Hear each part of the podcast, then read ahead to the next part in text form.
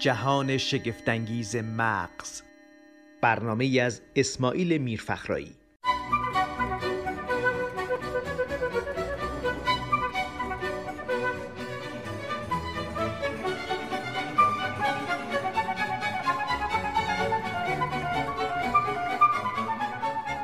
دومی جلسه است که با آقای دکتر سعید قزوینیان متخصص مغز و اعصاب صحبت می‌کنیم و می‌خوایم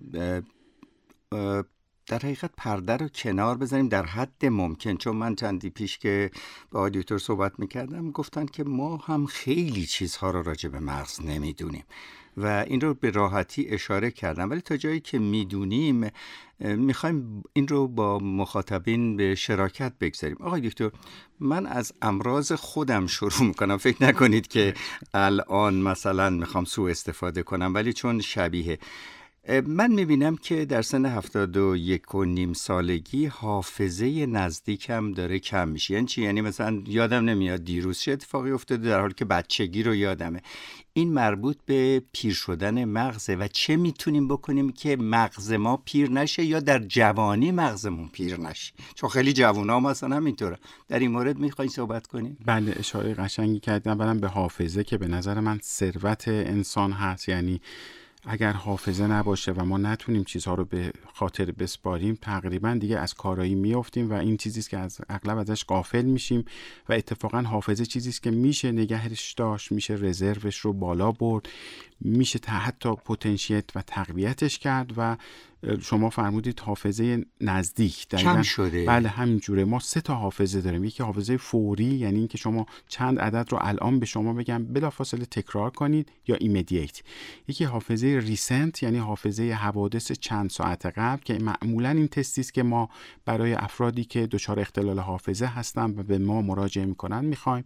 مثلا اگر الان عصر هست می‌پرسیم آیا نهار زور چی میل کردی؟ که عمدتا کسانی که دچار بیماری هستن این رو یعنی حوادث چند ساعت قبل رو به یاد نمیارن. اما همونطور که فرمودید ممکن حوادث قدیم مثلا اینکه آدرس منزل قبلی آدرس مدرسه ای که می‌رفتن اینها رو کاملا افرادی که دچار این بیماری هستن به یاد میارن. اما اصلا تصویری آقای دکتر می‌بینیم من الان مثلا بله. بازارچه آشخادی که چهار سالم بوده اصلا مثل که روز روشن جلو سبعدی هستن یعنی بله، تصویر تلویزیونی هم نیست. آره. یعنی شما ابعاد و رنگ ها رو هم می‌بینید. اتفاقا این هم دستمایه یک تحقیقی شد که در سال 2014 جایزه نوبلی به یک آقا و خانم آمریکایی دادن که اونها رفتن دیدن در منطقه هیپوکامپ یا منطقه حافظه سلول هایی قرار داره که این سلول ها هم به صورت هگزاگون و شش سلی و سه بعدی قرار گرفتن که بتونن حافظه رو به صورت سه بعدی ذخیره کنند و عجیب ترین چیز در این تحقیق این بود که مغز دارای یک نویگیشن هست. یعنی شما ناوبری از ناوبری از زمانی که به دنیا میایید تا زمانی که فرد میمیره هر جایی از مکانی که رفته اینها در مغز ثبت میشه و واقعا این ثبت بسیار فشرده ای از چجور میشه؟ اینها به زبان کامپیوتر نمی‌تونم زیپ میشه یا بله آقای سفاریان بلدن. اینها زیپ کد زیپ کد میشه و مثلا شما اگر سی سال قبل جایی تشریف بردید و دوباره اون محل برید اون منطقه دوباره فعال میشه و شما می‌تونید با مراجعه به اون قسمت اگر واقعا حافظتون رو حفظ کرده باشید باز اونجا مکانیابی انجام بدید. بله. و واقعا این مکانیابی اتفاقا در خانم ها قوی تر است یک از تفاوت که بین خانم ها و آقایون هست. و اون منطقه چقدر منطقه در حقیقت فشرده ای هست که این همه اطلاعات در اونجا می‌تونه ضبط بشه. در عین حال ما خیلی از حوادث رو حذف می‌کنیم. یعنی شما معمولا فیدبک های مختلفی از جاهای مختلف دارید در طول زمان. اگر بخواد همه رو به خاطر بسپارید باعث بیماری انسان میشه. چگونه میشه که بعضی چیزها ضبط میشه؟ کدوم حافظه فوری کدوم نزدیکه و کدوم حافظه دوره؟ نمی‌دونیم. اصلا بدارم. حالا من میام تو صحبت رو نمی‌خوام قطع کنم. مثلا بدار رو گاهی وقتا قطع می‌کنیم. خوبا یادمون بله اصلا صحبت از این هستش که ما نباید خیلی به گذشته اتکا کنیم. خیلی به تجربیاتمون نباید اتکا کنیم. اتفاقا راننده های با تجربه هستن که تصادف های بد می‌کنن. یعنی شما باید همیشه هر چی که مثلا در پزشکی پزشکی که احساس می‌کنه با تجربه شده پزشکی که فکر می‌کنه خیلی بلده اشتباهات سهمگین می‌کنه. این چیزی که ما خلبان هم خلبان در پزشکی قانونی می‌بینیم و تعجب می‌کنیم گاهن که همکاری که اینقدر واقعا فرهیخته و عالم هست در یک کیس ساده می‌بینیم یه وقت اشتباه پیش میاد و انسان هست که جایز الخطاست و این هم از عجایب مغزه که واقعا خیلی نباید به خیلی از اطلاعات خودمون بسنده کنیم و به قول معروف مغرور بشیم با اونچه که بلد هستیم. و همطور که گفتید بله حافظه چیزی است که از عجایب و پیچیدگی های مغز هست و در سیستم لیمبیک هستش که اونجا متمرکز شده و ارتباط دو طرفه حافظه با مثلا بویایی.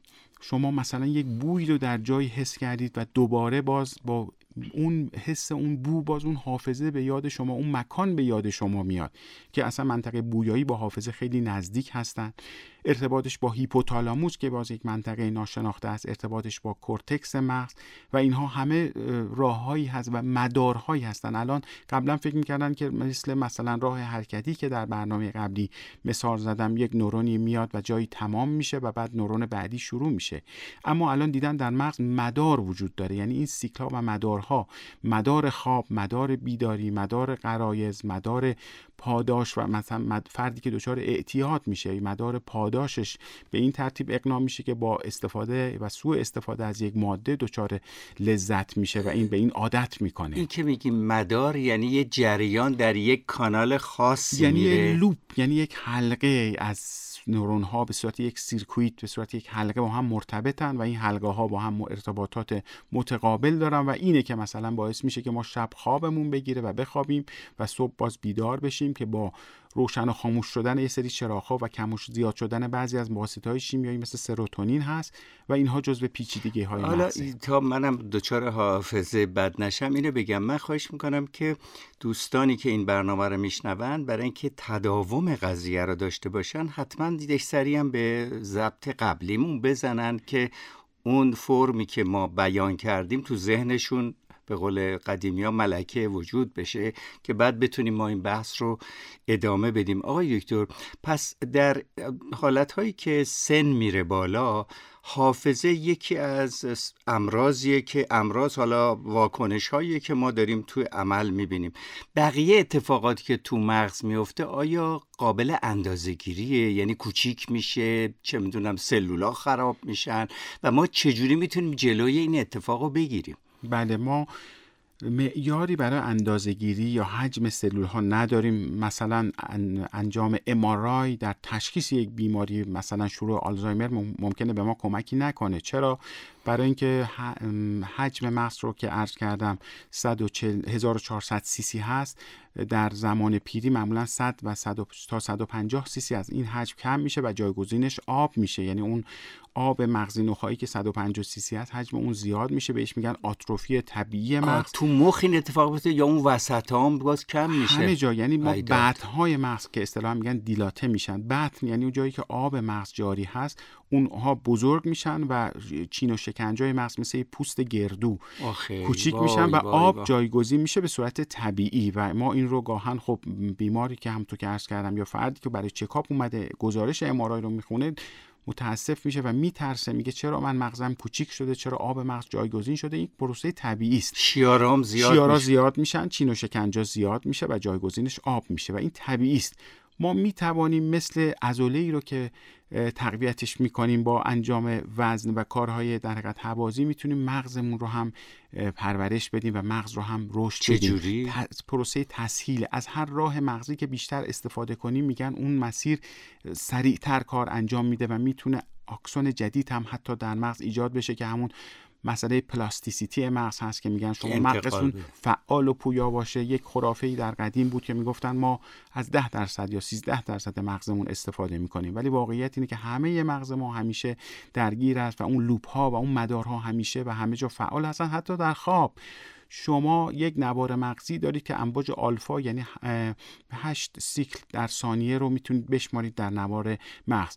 وقتی که فرد به خواب میره چهار مرحله خواب داریم مرحله رم و نان رم این نوار مغز چهار جور تغییر می‌کنه. مرحله یک مرحله دو مرحله سه مرحله چهار و بعد مرحله رم که حرکات سریع چشم هست چهار جور تغییر در نوار مغز داریم. یعنی تازه که فرد به خواب میره یه سری جاها در مغز فعال میشه. به نظر میاد اطلاعاتی که در طی روز ما می‌گیریم شب در مغز بندی میشه و اونها منشأ حافظه است. برای همین تاکید می‌کنن در مورد خواب و بهداشت خواب که شما حتما اگر در سن میانه هستید حتما 8 ساعتتون بخوابید. در نوزاد 18 ساعت میخوابه. فرد بالای 75 80 سال شاید 6 ساعت خواب براش کافی باشه. و یکی از عجایب مغز باز مسئله خواب هست و تغییراتی که میشه ولی به نظر میاد یکی از کارکردهای خواب غیر از ریفرش شدن و غیر از اینکه دوباره اون واسطه های شیمیایی تراوش میشه بسته بندی شدن حافظه در قسمت های مختلف است. یکی از علائم شروع بیماری آلزایمر می‌تونه بیماری اختلال خواب باشه یا کمبود خواب باشه یا در افسردگی ها بله. همینجور. حالا نکته که می‌خواستم بپرسم حالا بعد از یک استراحت کوتاه می‌پرسیم. استراحت هایی که به حال میگم باید مغز ما مثل که در کلام استراحت بکنه. من چندین سوال برام پیش آمد. باز میریم روی شکل مغز در هنگام پیری و اینی که ما در یه جایی که مثلا فرض کن آلودگی هوا داریم محیط اون مساعد نیست آیا ما زودتر پیر میشیم؟ حالا به با هم میشینیم و یه خود همدیگر نگاه می‌کنیم ببینیم چی میشه.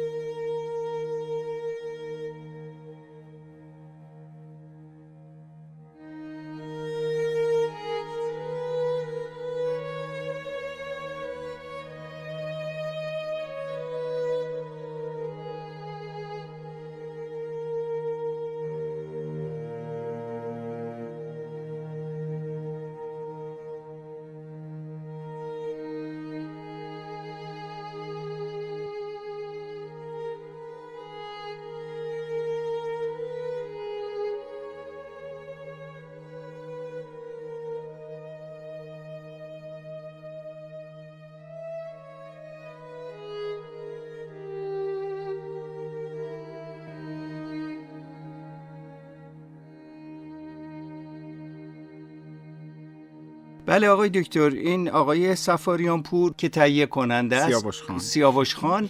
گاهی وقتی که ضربه های مغزی به من می‌زنه که مغزم در حقیقت سلول هاش ردیف شه.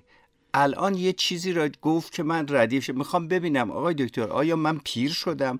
درباره پیری مغز صحبت می‌کنیم پس این می‌تواند به عقب بیفته با ورزش هایی که بله. میگید. خوندن یکیشه مثلا موزیک گوش کردن می‌تونه باشه. چجوری ما بتونیم پیری مغزمون رو عقب بندازیم؟ بله زیاد به ما مراجعه می‌کنن در این رابطه که اولا ما رو چکاپ کنید ببینیم ما دچار آلزایمر میشیم یا نه که البته کار قشنگی نیست ولی با PET scan میشه. مثلا کسی که قرار پنج سال بعد دچار پارکینسون یا آلزایمر بشه منطقه hypometabolism رو دید که منطقه در حقیقت هیپوکامپ کمتر تغذیه میشه و ممکنه بشه پیش بینی کرد ولی پیش بینی خیلی قشنگی نیست. ولی واقعا ما راه های زیادی برای تشخیص بیماری آلزایمر به جز همین شرح حال و مصاحبه با بیمار و اطرافیان بیمار نداریم. معمولا در بدو امر ممکن خود بیماری رو انکار کنه پیری مغز همون آلزایمره؟ پیری مغز همونطور که عرض کردم پیری خشکیم هست که یه سری سلول های مغز به صورت selective معمولا انتخابی, انتخابی زودتر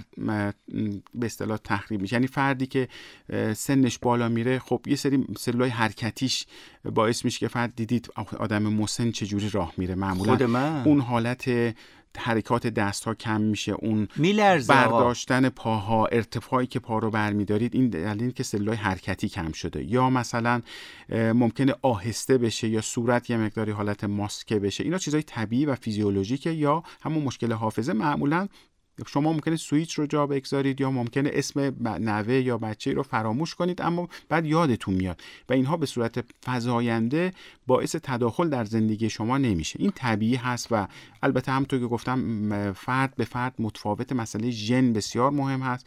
بعضی از افراد خب واقعا هر چه که میگذرد بهتر میشه ذهنشون. یعنی ما مثلا داریم افرادی که مثل پیکاسو مثلا تابلو نقاشی های زیباشو در سنین بالای 70 سال کشید یا میکلانج یا افرادی هستن که اصلا نبوغشون در سنین بالا اتفاق افتاد بله ولی بله. افرادی هستن که خب رو به افول میرن رو به نزول میرن بر اساس اون ژنی که داشتن پس بنابراین تر- مسئله ژن مهمه بله مسئله ژن مهمه بعد یه نکته هم که من اخیرا خودم هم بهش مبتلا شدم این است که مثلا اسم یه آدم یادم نمیاد ولی بله. اینقدر روش وای میسم برمیگرده بله. مثل اینکه دیر جواب میده نوک زبونمه. تیپ تانک سیندروم بله ولی میاد. ولی من انقدر بیچاره میشم تا برگرد. حالا بله. شنونده فکر نکنن که من از خودم میگم. خیلی ها از بله. سنین من- در سنین من این دیر میاد. آیا ما وایسیم رو اینکه اسم یادمون بیاد یا حالت یادمون بیاد؟ خوبه؟ یا اینکه وقتی یادمون نیومد ولش کنیم. اگر منجر به استراب میشه یعنی باعث میشه که فرد دچار ناراحتی بشه همون بهتر که رها بشه و معمولا میگن چیزی که. گم می‌کنی بعدا. زیاد دنبالش نگرد. خود بعدا پیدا, پیدا میشه. میشه. درست. ولی خب راههایی هست که ما این مسیر رو تسهیل کنیم. اولا باید شانس بیاریم. خب ژنمون خوب باشه که بیماری آلزایمر نگیریم. اگر بخوام آمار خدمتتون ارز کنم زیر 65 سال حدود یک درصد 65 تا 75 سال 5 درصد و 75 تا 85 سال 20 درصد افراد و از 85 به بالا حدود 60 درصد افراد دچار بیماری آلزایمر میشن. یعنی دوم- یادشون میره همه نه چی؟ بیماری آلزایمر. دیگه این فراموشی خوشخیم نیست. یعنی در عرض یک پروسه چند ساله بین 10 تا 15 ساله کاملا حافظهشون پاک میشه و همه چیز رو فراموش می‌کنن به عنوان بیماری مثل بچه ها. میشن دقیقا یعنی سن عقلی میره به از سن هم بر میگرده به صورت یک در یک اتفاقا تو کتاب آدامزما جلد کتاب یک نوزادی رو کشیده که می‌دونید نوزاد تو مادر شکم مادر حالت خمیده و جمع. شده هست دقیقا این نوزاد کم کم بلند میشه و می ایسته راه رفتن یاد می‌گیره فرا می‌گیره و بعد بالغ میشه و بعد که پیر میشه خموده میشه و اگر بیماری آلزایمر بگیره دیگه همون حالت با جمع اگه بیمار آلزایمر پیشرفته رو ببینید جمع شده و چنگ شده و انگشتتون هم قرار بدید تو دستش می‌گیره انگشت شما رو. عین نوزاد میشه. بله دقیقا به همون سمت میره انسان. آلزایمر یک بیماری است یعنی دیگه اون پروسه طبیعی پیر شدن نیست. یعنی سیر تخریب اون سلول های حافظه به صورت انتخابی در اون مناطق تسریع میشه و سوال. ببخشید. ما از کجا بفهمیم پیری طبیعی داره اتفاق میفته یا من مثلا مبتلا؟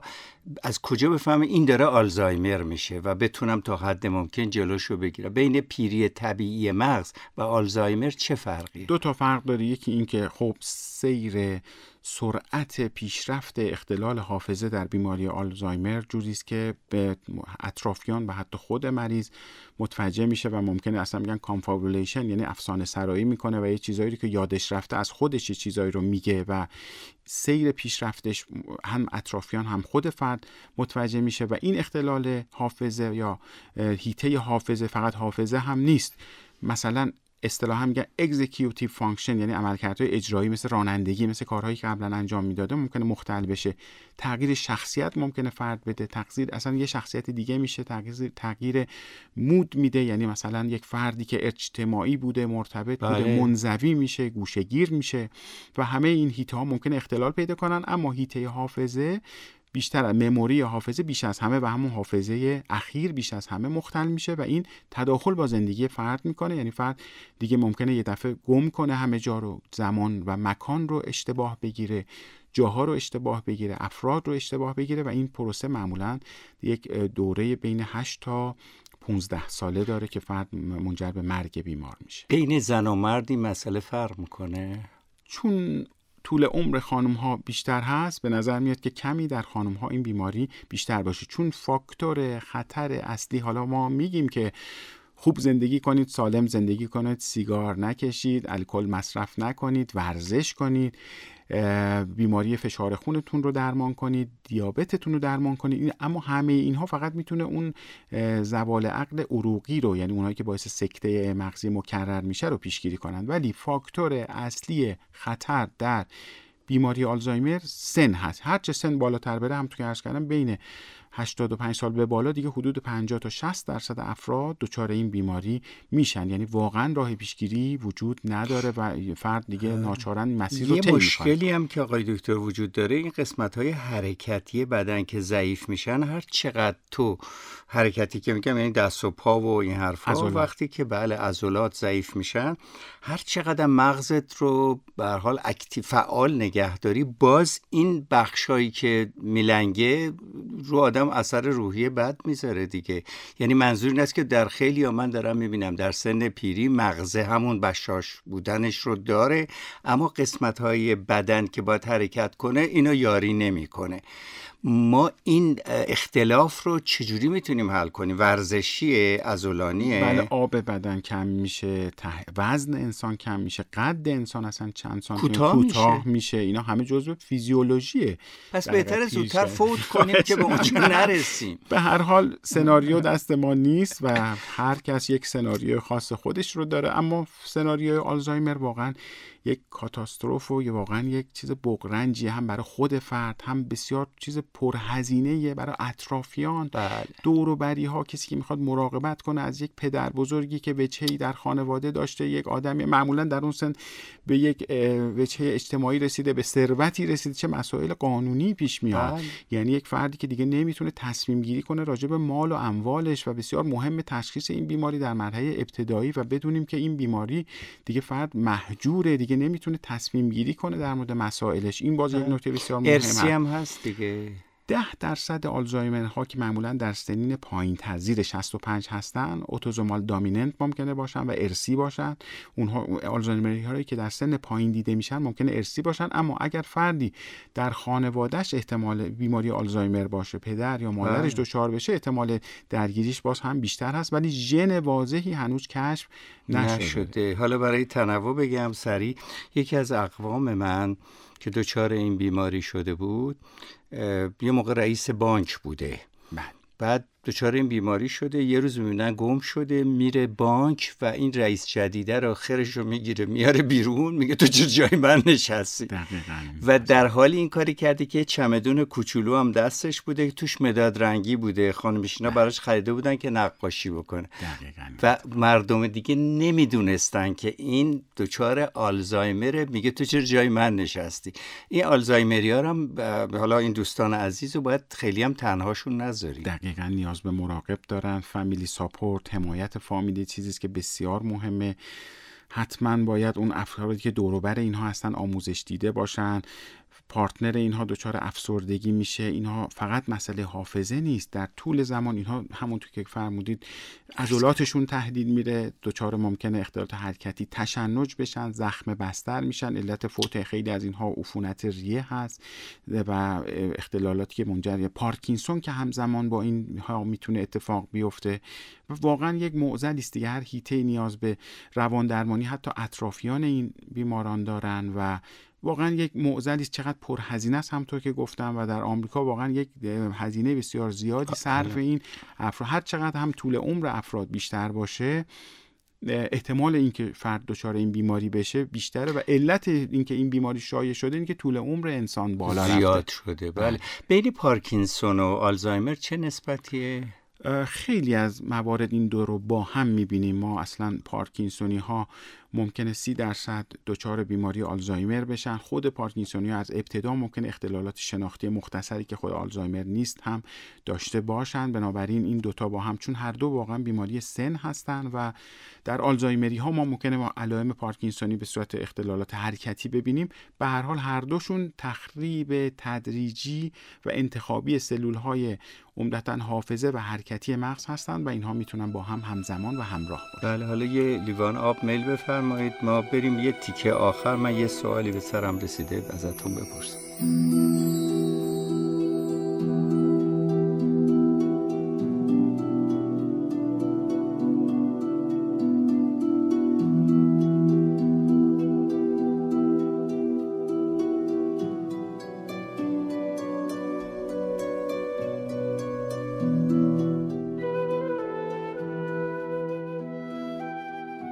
با دکتر سعید قزوینیان صحبت می‌کنیم. متخصص مغز و اعصاب توصیه می‌کنم برنامه قبل رو هم بشنوید برای اینکه تصویر درستی به دست بیاد. اتابا تو تمام این دو برنامه داشتیم صحبت می‌کردیم از انتقال اطلاعات توسط سلول های مغزی. و بعد من یاد رشته بیولوژی که یه موقع خونده بودم افتادم که می‌گفتن تمام اتفاقات و انتقالش الکتروشیمیاییه. این الکتروشیمیایی یعنی چی؟ یعنی الکتریکیه و شیمی داره و شما تو اون اندازه‌گیری الکتروشیمیایی هم وارد میشید یا نمیشید؟ بله الکترو رو به کاملا درست فرمودید. یعنی همون آکسون که فرمودید که مسیر عصب در حقیقت یک دشارژی با انتقال سدیم پتاسیم به وارد و خارج شدنش به عصب. این انتقال عصبی انجام میشه و در انتهای عصب شما ریشه هایی دارید که از اونجا یک ماده شیمیایی مثل دوپامین یا سروتونین یا استیلکولین اونجا تراوش میشه که این انتقال رو به نورون و سلول بعدی می‌تونه منتقل کنه. دقیقا این لغتی است که هنوز بعد از این چند دهه این تغییری نکرده. و واقعا این الکتروشیمیایی یعنی باید کنتاکت الکتریکی به اصطلاح جسمی هم برقرار باشه یا اون سیناپسه بین دوتا فاس بین دوتا دوم یه سلول سر یکی این باز یه فاصله است یا اینکه این دوتا با هم چسبه؟ یک شکافی هست که اونجا یه سری شیمیه دخالت بله، یه سری گیرنده ها یا receptor هایی در نورون بعدی قرار دارن که با اون واسطه شیمیایی مثلا استیلکولین در فرض بفرمایید انتقال محل junction عصب به عضله استیلکولین هست که باعث انقباض میشه. یعنی فرمان که از مغز صادر میشه نورون اول میاد و در شاخ قدامی نخاع تمام میشه نورون دوم میاد و در انتهای انتقال یعنی محل اتصال عصب به عضله استیل کلین رو تراوش می‌کنه و اون باعث انقباض میشه. حالا اگر در بیماری این استیل کلین تراوش نشه یا اون رسپتورها اون گیرنده هایی که روی عضله هستن تخریب بشن که در بیماری خود ایمنی مثل بیماری میاستنی گراف هست که مریض دچار ضعف عضلانی میشه افتادگی پلک میشه حتی ممکنه عضلات تنفسیش درگیر بشه. اون واسطه های اون receptor ها و گیرنده ها هم ممکنه خراب بشن و مریض دیگه انقباض درش انجام نمیشه و ضعف عضلانی در خب. بر اساس اینکه کجا صدمه ببینه بیماری متفاوته اون قسمت دراز یعنی قسمت دراز سلول عصبی بله. یعنی اکسون دندریت. نه نه اکسون؟ اکسون, بله. با اکسون اون یکی ربط پیدا می‌کنه یا با دندریت اون یکی؟ سلول بعدیه. یک ارتباط یک سویه نیست دو طرفه هست. یعنی اون انتهای رشته اکسون چند تا دندریت ممکنه باشه با چند تا نورون دیگه. معمولا چند ارتباط چند, چند. بله. شبکه. شبکه با هم مرتبطن با هر کدوم ممکنه. یک واسطه شیمیایی و این پیچیدگی مغز هست و این ارتباطات و معروفه که شما می‌تونید این در حقیقت سیناپس ها رو با روش زندگی؟ حالا در پایان صحبتمون هست همون چیزی که حتی میگن حافظه شما به قطر دور شکمتون ربط داره. هر چربی های دور شکم چاقتر باشید احتمالی که حافظتون کمتر باشه بیشتر هست. اینقدر یعنی موثر روش زندگی. وزن انسان طرز زندگی انسان افرادی که تنها زندگی می‌کنن افسردگی میزان تحصیلات. اگر شما تحصیلات بیشتری داشته باشید احتمال اینکه در سن بالاتری دچار آلزایمر بشید هست. یعنی میگن مطالعه یاد گرفتن زبان یعنی جدید. تحصیلات سبب میشه ما آلزایمر نگیریم. دیرتر دیرتر بگیریم. دیرتر بگیریم. چون رزرو مغزی خب. رو بالا می‌بریم. مثلا اعتیاد میره باز روی این است... اون ماده شیمیایی اثر بله دیگه. شما دیگه اون پروسه پاداش که شما اون مثالش مثلا آندورفین هست دیگه. شما می‌تونید با ورزش می‌تونید با مطالعه می‌تونید با یک هابی که دارید آندورفین رو به صورت طبیعی تراوش کنید و لذت ببرید از اون زمانتون. اما اگر شما مورفین خارجی رو وارد بدن کنید دیگه این پروسه کات میشه و شما دیگه صرفا پاداشتون با مصرف اون ماده هست. آندورفین از کجا باید ترشح آندورفین در مغز داریم ما. یعنی در همه اینها رو ما در مغز نیکوتین در مغز داریم. گیرنده های نیکوتینی داریم. آندورفین در مغز داریم. اینها رو می‌تونیم با روش های مختلف خودمون تراوش کنیم. مثلا شما بعد از ورزش دیدید چه حس نشئگی بله. خاصی به شما بله. دست میده. احساس آرامش بله. یه احساس relaxation خیلی خاص. همون چیزی که در افرادی که معتاد به opium هستن تریاک هستن این احساس شد حالا ما این آندورفین اینا در کجای مغز ترشح یعنی مغز دستورش رو میده نیست؟ بله. تو داخلی هایی باز ما در مغز هسته هایی داریم هسته های قاعده ای داریم که مثلا یکیش جسم سیاهه که اگر درش دوپامین تراوش میشه که اگر اون خودش هم تراوش در می‌کنه. دیگه این ارتباطات باز نورون های کوچک و ریزی داریم که با هم. مرتبطن. تراوش دوپامین داره. اگر دوپامین تراوش نشه مثلا بیماری پارکینسون ایجاد میشه. یا اگر مثلا آندورفین ایجاد نشه خب آدم دچار پس احساس هیپوفیز و اینا چی کارن اینها همشون با هم مرتبطن اینها همشون دستور دهنده هستن. هیپوفیز یک در حقیقت قسمتی است که با هورمون های بدن در- حقیقت ارتباط متقابل داره و در خواب در بیداری در رشد انسان همه اینها. باز خود هیپوفیز یک داستان جدایی است. بله، هیپوتالاموس دا- دا- اصلا فوق العاده پیچیده خب میشه. من حالا اینو دارم به عنوان یک انسان بدوی واقعا دارم میگم. اینو تجربه میگم. آخه بابا با این دستگاه ما خیلی کارهای مهم باید انجام بدیم. منظورم با این بدنه. بله، بله. من همیشه آدمایی رو که می‌بینم وقت رو تلف می‌کنن دلم برای کلیهشون میسوزه. دلم برای هیپوفیزشون میسوزه. اینا رو بهتون دادن. چرا استفاده نمی‌کنین؟ چرا همش میرین جدار شکم رو گنده می‌کنین بله. می‌دونی؟ جدی میگم خداشناسی و شناخت عمیق شناخت طبیعت شناخت بدن. ببخشید حالت نصیحتی می‌گیرم. بله. من افسوس می‌خورم بله. وقتی می‌بینم که یک انسان عملی که انجام میده با یه دونه حیوان تکامل نیافته یا انسان آن نئاندرتال شبیه. بله. ما ناشکری داریم می‌کنیم. بله. بهداشت مغز مهمه. از مغزمون در این حال که استفاده می‌کنیم زیاده از سوء استفاده نکنیم اووریوز نکنیم که مسئله خواب هست که باید بسیار مهمه. ما خیلی مواقع عادت داریم که از خوابمون می‌زنیم برای فعالیت های حتی فکری یا جسمی. این بسیار زیان آوره در طول زمان. و اینکه خب همون روش زندگی ورزش هست هوای سالم و پاک هست. طبیعت هست. اینا همه الهام بخشه به انسان و عدم استفاده از مواد مصنوعی مواد محرک مواد مخدر اینا همه چیزایی که می‌تونه در حقیقت اون امانتی که به ما سپرده شده رو تخریب کنه رو چقدرش از دست خودمونه؟ ببین بعضی وقتا مثلا با بعضی از دوستان مواجه میشی میگه آقا نه من راحتیم در اینه که مثلا این ماده خارجی رو مصرف کنم. بله بله. من میگم تا چقدر دست خودمونه که آقا من نمی‌خوام من می‌خوام از کوه و نمی‌دونم طبیعت لذت ببرم دست ماست یا دست اون ژن است؟ بازم ژنتیک بسیار نقش مهم. دیدی بعضیا خیلی تمایل زیادی به سیگار پیدا می‌کنن آره، یا به بله. الکل. بعد بله. می‌پرسی می‌بینید مثلا پدرشون هم این مسئله رو داشتن یا در یک نسلی؟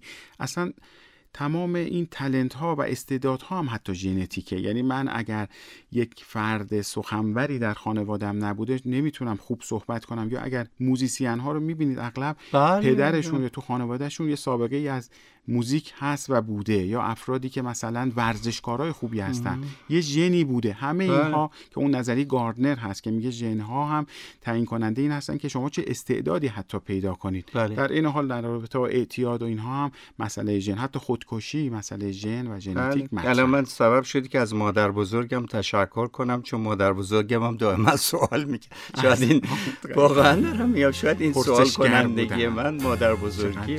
آره بسیار ممنونم آقای دکتر. آقای دکتر قزوینیان متخصص مغز و اعصاب انشالله که باز در خدمتتون باشیم. خیلی ممنونم. خیلی متشکرم. خدا حافظ شما اسماعیل می‌رفت.